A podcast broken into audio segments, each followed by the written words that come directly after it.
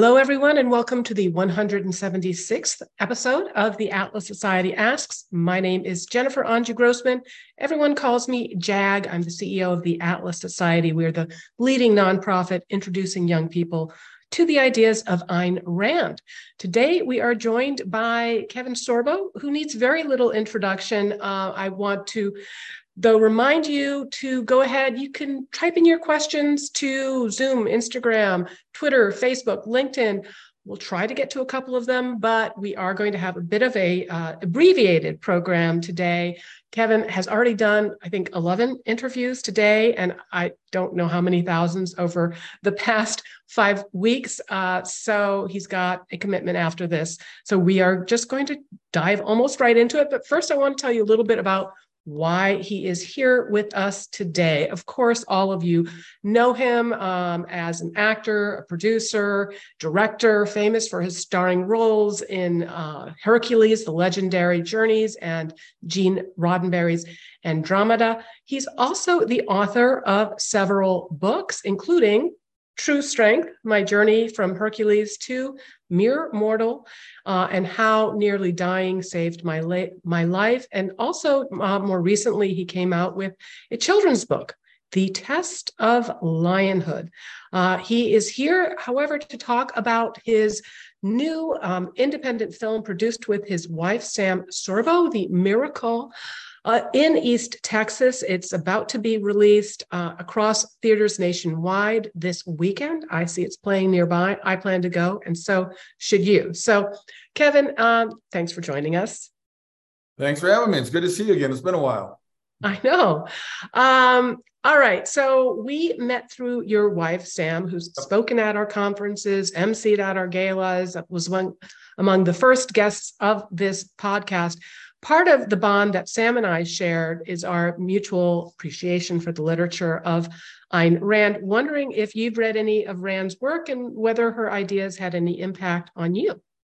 Um, yeah, I read them years ago, and I thought I thought it was pretty interesting. And it's pretty and pretty um, predicting what was going to happen down the road as well. And, and we're kind of living in that world uh, as as we speak. I mean, if someone told me five years ago we would be where we are, with this woke thing and cancel culture and hatred and anger, divisiveness in, in this country, I would have I would have said, come on, I can't get that bad. But it was starting to get bad 20, 30 years ago. It's just accelerated on itself now. And it's just amazing that we are where we're at. I look what's going on in Israel right now. I look at uh, the, the, the, protests going on our college campuses. And uh, I'm just wondering if these college students have any real history uh, under, of understanding the history of what happened in that land area. But that's a whole other subject. I'd rather talk about my movie.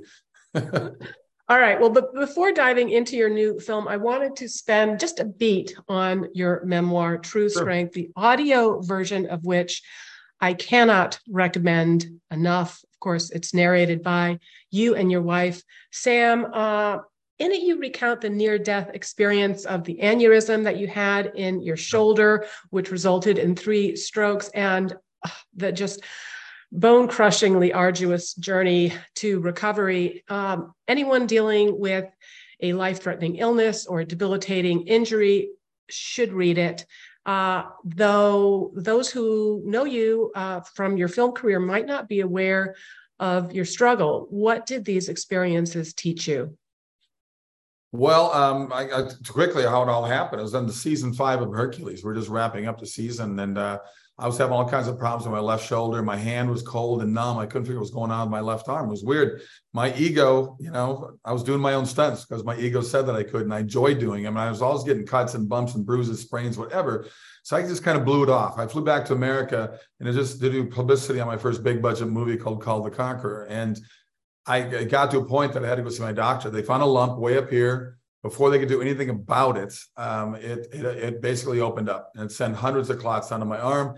But it's actually four strokes because the speech went as well. But that one dissolved rather quickly, thank God. But I spent the next four months learning how to walk and balance again. It took me three years to fully recover, uh, to get past all the things that had gone on. Um, uh, vertigo, loss of sight, uh, loss of, of balance, um, all kinds of issues were going on with it. And I didn't want to write the book. My wife kind of made me write it. And it was years later. Um, it's the guy's ego, right? You don't want to show how weak you become. I'm here, I'm playing Hercules. I'm 6'3, I'm 225 pounds. I'm ripped up, you know, 32 inch waist, 46 inch chest. And I'm like, I feel like I'm on top of the world, invincible. And sure enough, I, I have this thing happen to me. So um, it was it was a it was a tough road to go, go through. But I wrote the book and I'm grateful that I wrote it now because not only was therapeutic for me, but when I started the book signing on it, I had people of all walks of life come to the Barnes and Nobles, all these book signings I did across the country and they would be like, I read your book, 20 years old, 80 years old, whatever it may be. They're car crash survivors, cancer survivors, stroke survivors, whatever it may be. Your book made me stop feeling sorry for myself. Your book made me laugh. Your book made me appreciate that the life is still here in front of me. And it's up to me to get past this roadblock that I've hit.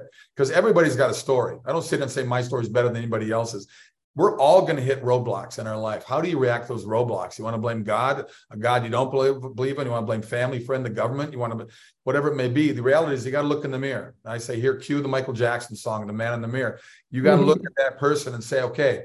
As Sam said to me all the time, she goes, "It happened. What are you going to do about it?" So I just pushed on and really pushed on. I, I, I honestly, I always say I don't know what I would have done without her constant nagging. You know, it was very helpful to me in many ways. So nagging. Um, yeah, so the book came out and it's it opened the road to speaking engagements for me, something I never thought I'd be doing. I've been doing them now for about 11 years now. And uh, it's been a gift, sort of this interesting sideline job, but it's been amazing the response I get from people when I go and talk at these events. Um, I, I, spoke in front of 1,600 neurologists down in San Diego, and I said, "There's a reason uh, what they call what you do uh, a practice." And I don't think they appreciate mm. that, but I meant that. well no you know there was a lot of a lot of humility uh, to to go around and it's just a a beautifully written uh, beautifully uh, narrated book as somebody who reads a lot of fiction when i have to dive into these nonfiction books i'm like oh gosh except this was just the kind of book that was a page turner and you couldn't put it down and like you said like everybody goes through something i remember well you guys might when i lost my house back yeah. in 2007. We used to be kind of neighbors out here in yeah. California. Uh, one thing that guided how I handled it was the idea that every situation can be made worse. Um, in other words, the way you handle one loss of one value can jeopardize your other values, uh, your job, your relationships, your mental yeah. health. True Strength recounts uh, a showdown that you had with Sam in which she challenged you not to take your anger, and there was a lot of anger about your health situation out on her. Any advice you'd share for those viewers who are dealing with a life threatening illness or a loss, lessons you learned over the course of your recovery that they might benefit from? Well, I think patience. I think, think things changed for me drastically. In terms, I mean, I was burning the candle at both ends. I was working 18 hours door to door on Hercules between the drive time being on set, 12, 13 hours, 14 hours a day, lifting weights every day, and uh, you know, surviving on four hours of sleep over five years. I'm sure that had something to do with something with my health. You can't, you need more than four hours of sleep. I lost the ability to remember any dreams if I had dreams at all. Because I remember getting home, eating a late meal, studying my lines for the next day, going to bed at 12:30, 4:30, the alarm would go off. And to me, it was like two seconds. I mean, I just boom would be out. And right away get up and do it again. Not complaining. Yeah. I loved being on that show. I loved Hercules. I mean, it actually became the most watched TV show in the world in 176 countries.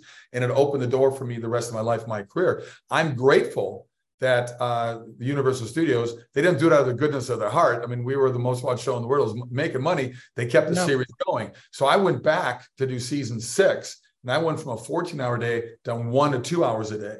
So I couldn't do much more. They brought a lot of stunt casting in. When I say stunt casting, other actors that people know who they are to keep, you know, hopefully keep the show going.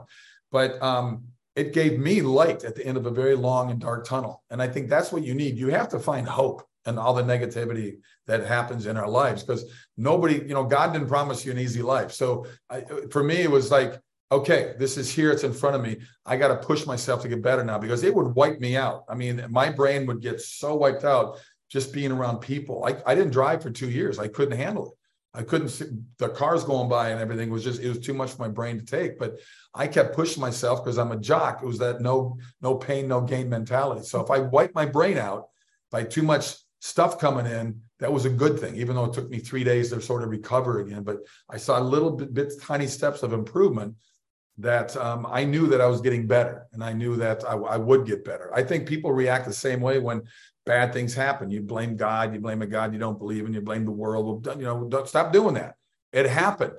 It happened. What are you going to do about it? And that's huge. It was huge for me, and it's been huge for people now that have read my book. And you talk about audiobooks. When we lived in LA, we live in Florida now. We left five years ago. When we lived in LA, Sam and I would listen to audiobooks all the time. I mean, that's the best place to do it. And when you're stuck in LA traffic, LA traffic, get something to take your mind off it and have a little learning session of some kind. So they're they're, they're huge to have. But uh, I'll tell you, talk about the fires. You remember in 2018, the fires came through again.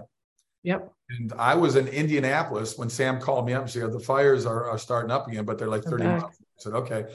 I get a call from her at three in the morning, my time. I was in Indianapolis, East Coast time. She says, We have to get out of the house. I said, What? So I go to my computer, I turn on KTLA and I'm watching KTLA show the fires. And they said, put down the streets. And it was my neighborhood in Westlake Village. In three homes in my, I live on a dead, dead end street. Three of the homes completely engulfed in flames, one next to me. I figured my home, my home is done. Um, I get up the next morning. There's nothing I could do. I had, a, I had a speaking event with Steve Green from Hobby Lobby. And I said, I got it. Can I speak first? I got to get out of here. 2,100 people stood up and prayed for my house. I thought, wow, that was like amazing. I get home, cops wouldn't let me go. I had to go visit, I had to go to the house my family's at in Simi Valley. I get back the next day, I get to the house, house next to me, gone. The fire came within three feet of our house and went around the house. And yet another reason to be grateful that you have left California, because if you, uh, especially in Malibu and Westlake Village, it's not a question of if, but when. So, my piece of advice for anybody who's dealing with a really debilitating health uh, challenge is to listen to this audiobook if you're an audiobook fan like myself, or get get the book. Um, I mean, um, in go, addition to, go, to, to, go to go to sorbostudios.com. I'll send you an autograph copy. All right. Okay. Well, um, we'll put that link in there. And, you know, it was not just about learning about you, your journey, your career, uh, the amazing achievement of your marriage, uh, and talk about a practice that you guys have continued to work on. But it was also gave a bit of an insight, eh, you know, for some of us who can be a little cynical about Hollywood, how hard people work in that industry and how creative they need to be with production. And um, so that was just kind of a, an interesting uh, educational opportunity. So, speaking of production, let us turn now to your film, The Miracle in East sure. Texas, which, uh, as mentioned, is going to be released in theaters nationwide this coming weekend. It's based on a true story. It is a true story. Uh, it was right in the heart of the Depression in 1930, where two con men, played by myself and John Ratzenberger, who was amazing in this movie, they would go through Oklahoma and Texas and they would woo widows out of their money on fake oil wells.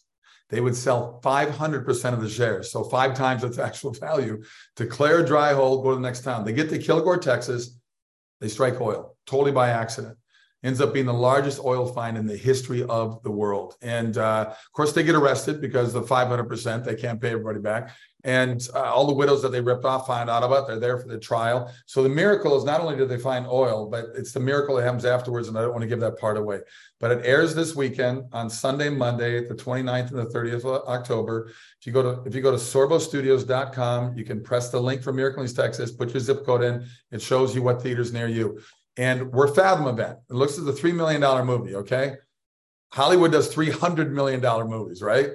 So we got to compete against that, and they have a hundred million dollar advertising budget. We don't. We got to rely on word of mouth. And people stop me all the time and say, "I love your movies. What if God's not dead? Soul Surfer, Let There Be Light. Make more. I'm making them, but you guys got to support them because theater owners don't care what they show. They want to sell popcorn and sodas. They don't care. So if you help to make this movie a big hit over that Sunday, Monday coming up, we'll get more screening times and days. It's PG rated, folks. And it's a wonderful, wonderful. You got John Ratzenberger, you got T- Tyler Mane, who was a WWF fighter, great guy. You got Lou Gossett Jr. right here. Lou, Lou's awesome in it. My wife Sam is in it as well. She kind of steals the movie at the end in the court case. Mm-hmm. But it's a wonderful, wonderful, true PG rated uh, that you can take a whole family to. There's no woke stuff in it It's it's pro America. It's pro freedom. It's pro redemption. It's a wonderful pro capitalist, pro capitalist movie. Pro oil. We're eh, we're educating people on oil. People want to get rid of oil. Then I said, then you better start. You better start living the life of non-oil. Get rid of your cell phone. Get rid of your computer. Get rid of a lot of your clothes. Get rid of your toothbrush, your hair dryer. The, eh, the list goes on and there's hundreds of products. I I I challenge people go online after this and look up oil products, and you're, you're going to get this massive list people need to wake up to what the reality and how important oil is. It's a God gift to the, to the world.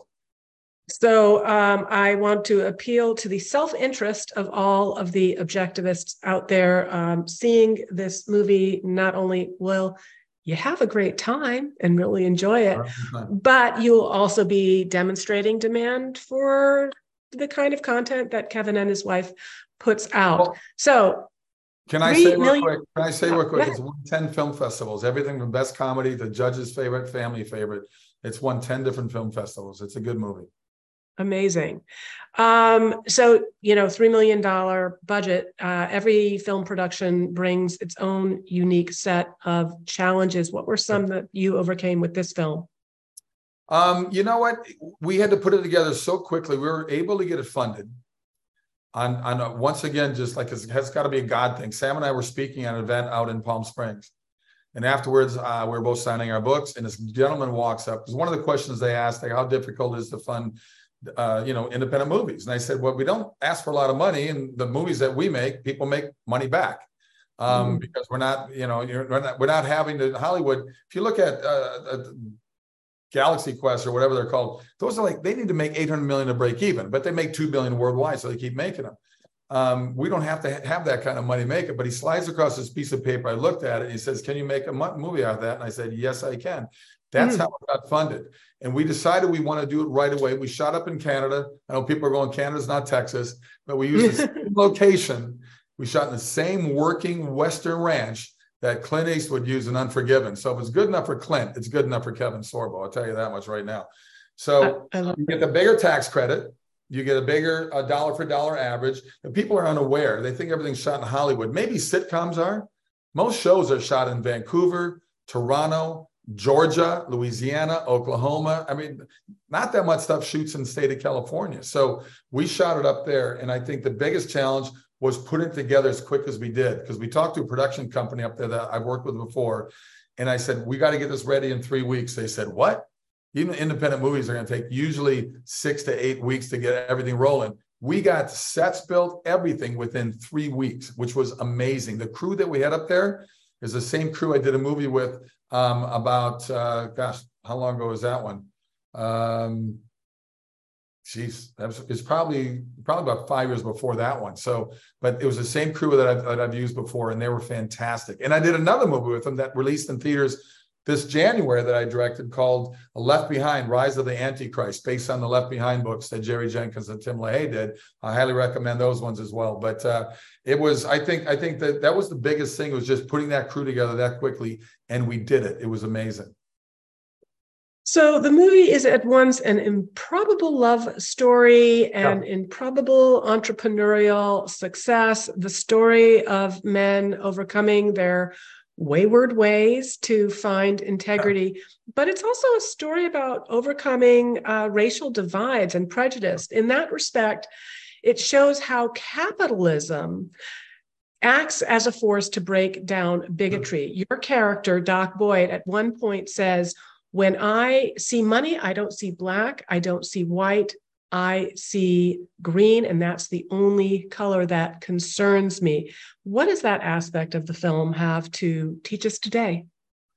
Well, I think that uh, I, I never even thought about racism until I'm sorry, I gotta say, until Obama became president. Uh, he brought it to the forefront again. I, I thought it was, I've got plenty of black friends that I know. And I was just like, isn't it amazing that I think that we're the country seemed to be going in a, in a really pretty good direction. And then all of a sudden, through public education, through universities, and through uh, Washington D.C., it became a huge issue again. And every everything was called that's race. My kids all the time doesn't matter what I say; they say it as a joke, of course. I'll walk in and say, "Oh man, I had a horrible day on the golf course." That's racist, Dad. They just say it just to be just to be. Must be the white supremacy. yeah, must be white supremacy. So it's just they brought it back when when to me it was going away, and it's really sad. It was all done on purpose. I mean, you look at guys like uh, Jackson, you know, Jesse Jackson and uh, Reverend Sharp, Sharpton, where the heck his name is. They they make their living off of that. They don't want they they want to keep it alive. They want to go after companies and say we're going to come after you and say you're racist unless you give us a million dollars for our foundation. I mean, it's amazing awesome. they do. Yeah, yeah, It's, it's it's it's like total total blackmail when they do this. Not to be meant as a pun, but I mean it's just weird that we're going through this again, and it's it's unfortunate. This movie shows there certainly was probably more racism back in the 1930 than it was in the, going in the world up until the last 10 years. And this shows blacks and whites working together. In fact, there's a scene in there where John Ratzenberger's character says, he said, I never thought I'd see this, blacks and white working together. Because this oil find brought prosperity to blacks and whites in that community. Capitalism brought prosperity to it. I've worked with actors that's claimed they're socialists and all that. And I said, then you should feel guilty of the money you're making in this industry. You should give a lot of it away. You know, because I don't care what Hollywood says it's a capitalist business. They can go on their woke crap and they believe in socialism and communism. Uh, behind closed doors, they're capitalists and they know it. I mean, you look at China, China, total communist government, but when it comes to capitalism, they're a capitalist government. So, one of the aspects of the film that I enjoyed and struck me as unusual was that the protagonists were older. And again, this was based on a true story, but the two leading characters obviously all of the the widows that they had swindled um, eventually they were finding redemption finding love in the autumn of their years ours is often described as a youth obsessed culture what can the movie tell us about finding purpose and fulfillment after the bloom is off the rose well, you know, we're we're we're a youth world. We're a youth culture. Everything deals with commercials, television, movies deals with young, young, young. Stay young as long as you can. And so we all get we fall in the trap. Aging is something that you you can't stop. I mean, it's going to happen. I wish I was still 35 years old. I'm not, and uh, the mirror the mirror tells me so. But the reality is, um, I think in any age of life, it depends on your attitude. If you're going to let fear control your life, you're not going to go anywhere. But if you're going to uh, look at things in a more positive way. You know, bad things, like I said, happen to all of us, and it happens all the time. You got to find a place. Jimmy Buffett said, "May he rest in peace." I was a big fan of his music. He said, "You better find humor in everything because it's going to be a pretty long life for you if you're, you're going to make." The bad things that happen to us, because we all have bad things happen, if you let that control your life, because if you're going to live your life just being angry and down and just pissed off at the world, not a great way to live out your life and not a great way to walk and go through life. So to me, you got to find the humor in everything. And that's why I think I like doing humor. There's a lot of humor in this in this movie. People will love it. All right. I'm going to squeeze in a couple of uh, questions from the audience because otherwise they'll okay. get very pissed off at me. Uh, Rick Robin Kagnan asks, uh, Kull the Conqueror, big fan here. Have you, Kevin, ventured into voice acting? I have done some voice acting. I wish I could do more, but um, um, I I did uh, I did a thing called The Conduit. I did God of War three. Um, I remember I went to. I mean, I, I still get invited to these Comic Con shows because of Hercules and Andromeda. But there's a thing in Indianapolis called Gen Con, which is all just gamers, and I must have signed 500 of these DVD covers in two days at this at this place. And these guys would walk up to me at the God of War 3 and go, Man, you were awesome in this. Sorry I had to kill you at the end, but you're really good this. but, but um, I would love to do more. I do a lot of narration. I've done a lot of narration for documentaries. I've done about nine documentaries now. I've got I've got two coming out next year. Um, I, and ironically, I was just in Israel filming one of them. Um, so that attack could have happened anytime while I was there. But uh, uh, there, there, I, I, I do a lot of voiceover that way and uh, it's been it's it's I, I, enjoy doing it. I just I have a voice agent, but who knows? You know, maybe there's a maybe there's a blacklist in Hollywood because I'm I'm I'm Christian and a conservative. All right. Uh, speaking of which, my modern Galt on Instagram asks, "What do you think has been the most difficult thing to deal with since Hollywood decided to?" Cancel you and maybe just talk a little bit about that um, because you are one of the singular voices out there that um, is outspoken about ideas that don't conform to the kind of left woke narrative. Well, you know, it's interesting. Hollywood used to be a completely conservative business. You know, the Warner Brothers, former Warner Studios, they were they were Jewish and they were conservative. Um, Hollywood, for the most part, was pretty conservative up until the 60s. Things changed in the 60s. Um, you know, the Welfare Reform Act, we took the Bible out of the school, uh, the hippie movement, free love, rock and roll, Vietnam War, all these things. Hollywood started doing more more uh, celebration of the anti-hero. I mean, the, the rating system mm-hmm. happened during that time as well. Um, for me, my manager and agent called me in. They said, we can't work you anymore. This is a dozen years ago. And I went, what? They said, well, it's going to be hard to get you out there because you're vocal on Facebook. Facebook actually took me down too for speaking the truth. Zuckerberg's a wuss, but he doesn't like the truth. But anyway, um, I I uh, I laughed. I should have been mad about it, but I said, you guys scream for tolerance. You scream for freedom of speech, but you know Hollywood is just as hypocritical as as uh, Washington D.C. is. You know, they they say these things, but it's all a one way street with them. It's our way or the highway, and uh, it's unfortunate. I don't harbor that kind of anger towards people a different point of view. I still have atheist friends, agnostic friends, liberal friends. We have we give each other a hard time. We have a good, you know, but we're still friends. We go golfing together. We go have a beer. I mean, it's weird that we've gotten to this place because of public education universities where they brainwash these kids to have such an angry attitude towards anybody who's on the right side. And I'm well, open, yeah. As the only Republican in uh, a family of all Democrats, I guess I learned uh, how to get along with people with have, who have different points of view very early on. There's a lot more to life than politics. Um, so, Kevin, you're famous for playing these hyper masculine roles, and one would be hard pressed, obviously, to find a more masculine character than Hercules. Ayn Rand also dramatized, even stylized masculine virtues. What's going on with this culture in which masculinity is stigmatized as toxic, and there seems to be an agenda to make sexuality and gender fluid? Well, I think the feminist movement sort of kicked it off, you know, about making softer men. Uh, I don't understand why we want men to be women and women to be men and have an androgynous society. It's not, it, you know, I don't it, think most do. either do I. They have that voice to do it. But I mean, it's, to me, yeah, like, the vocal minority. You, you, look at sitcoms, even going back in the 70s, you look at a lot of the sitcoms, the dad was always kind of chunky out of shape, the mom's a babe, uh, the kids are smart ass teenagers, and they're using dad as a target for everything. The dad's a dummy and an idiot. So kids have been growing up for the last 50 years thinking that the father figure is not that important for the family when the father figure is equally as important as the mother it's important for both of them to be around the family they both have they both have equal things that they share, but they also have different things that they're both good for the family as well. And um, I embrace masculinity. I think it's crazy this emasculation of, of, of society. Um, there's nothing wrong with you don't have to be a Dwayne Johnson, okay? You don't have to be this big, you know, muscle bound person. A strong father is really just a strong man is just somebody that has that is willing to protect his family, protect um, you know, to be a supplier for his family. And that's not saying that a woman can't, you know, supply for the family as well. But I mean, I grew up, my dad, my mom raised five kids. She was a nurse, but she raised five kids. I'm the fourth of five. My dad was a school teacher. School teacher's salary on seventh and eighth grade kids on, on five kids. I don't know how they did it, but they taught us all to be hardworking, to be not hand expecting handouts, to not give up, to not today's world, they give up once and it's your fault. Oh my God, it's your fault that I'm this way. So I'm going to join Antifa and be angry at the world right now. I mean, it's amazing to me that uh, we're letting these punks do what they're doing to businesses and schools and all this kind of stuff.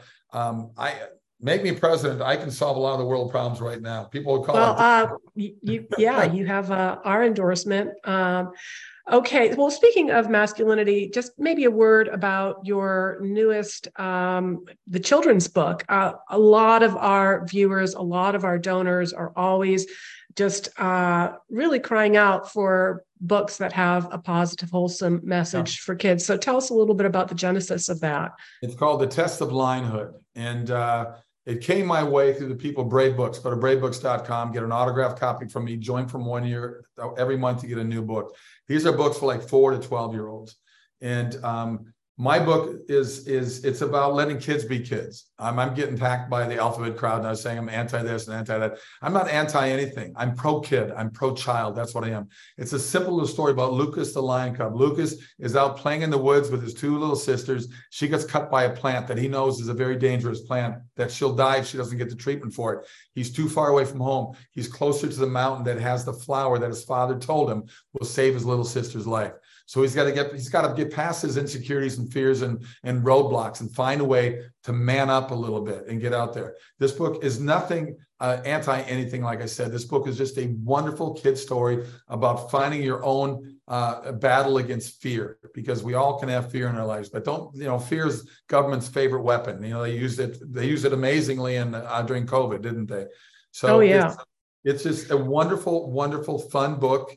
Um, if you remember last year, Kirk Cameron had a book out with Lion, with Brave Book as well. They wouldn't let him read at public libraries. They were okay with drag queens reading a seven-year-olds, but apparently Kirk Cameron is too scary for seven-year-olds. It's just this whole once again this cancel culture. I want to meet these people. I would like to meet all the cancel culture people because obviously they have led amazingly perfect and sin-free lives. These are amazing, amazing people that have nothing to be embarrassed about in their life. So I'm sorry, that's sarcasm if you didn't get it. All right. So um, again, just where do I'm sure a lot of people, including yours truly, are going to want to get those autographed books. So we go to tell us where. SorboStudios.com. They can go there to get the book. SorboStudios.com. Plus, they can get the movie tickets right now for Miracle in East Texas. Well, folks, uh, you are not going to want to miss this movie. It's spectacular. Um, just briefly, what's next for you and Sam?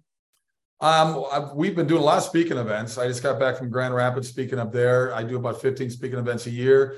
Um, we got a waiver for two movies coming up that I'm doing. So I'm shooting a movie in uh, Flint, Michigan, and another one in uh, Fort Worth. I'm doing a Christmas movie there. The one in Flint, Michigan is a true story about a woman that was in uh, stage four breast cancer and still wanted to carry her baby to full term. Um, it's a, a, very wonderful, touching story. Um, I've got two documentaries that are almost complete that will be out next year and one's called The Quest for the Throne, dealing with the uh, uh, through archaeological digs in Israel. We traced the flow of the Ark of the Covenant, so I was really Indiana Jones. And um, then I got the other one called Eating with the Enemy, um, which deals with the Last Supper that's coming out at Easter, and it's a pretty amazing documentary on that. And I've got four of the movies in post production, and I've got another documentary I start in January, so I'm staying busy. Uh, plus a lot of other uh, interviews, uh, even later than this one for you there. I do. I got the, three more today. oh my God. All right. So just best way to keep track of you. SorboStudios.com. Best place to go. Newsletter. yeah, sign up. And... You can sign up there. My wife is on that same site with me. You can go to her side of it or go to my side of it or both sides of it. She has a lot of great books as well. She's got a wonderful book called Words for Warriors. I think you'll. Like I know. I've read it. We, we had her on to talk about it. Very cool. all right. Well, thank you, Kevin. And um, thanks all of you for joining us today. If you enjoyed this video or any of our other materials and programs, please consider making a tax deductible donation to the Atlas Society at atlassociety.org. And join us next week when Jim Pethokoukis is going to join us to talk about his new book, The Conservative Futurist How to Create the Sci Fi World We Were Promised. I'll see you then.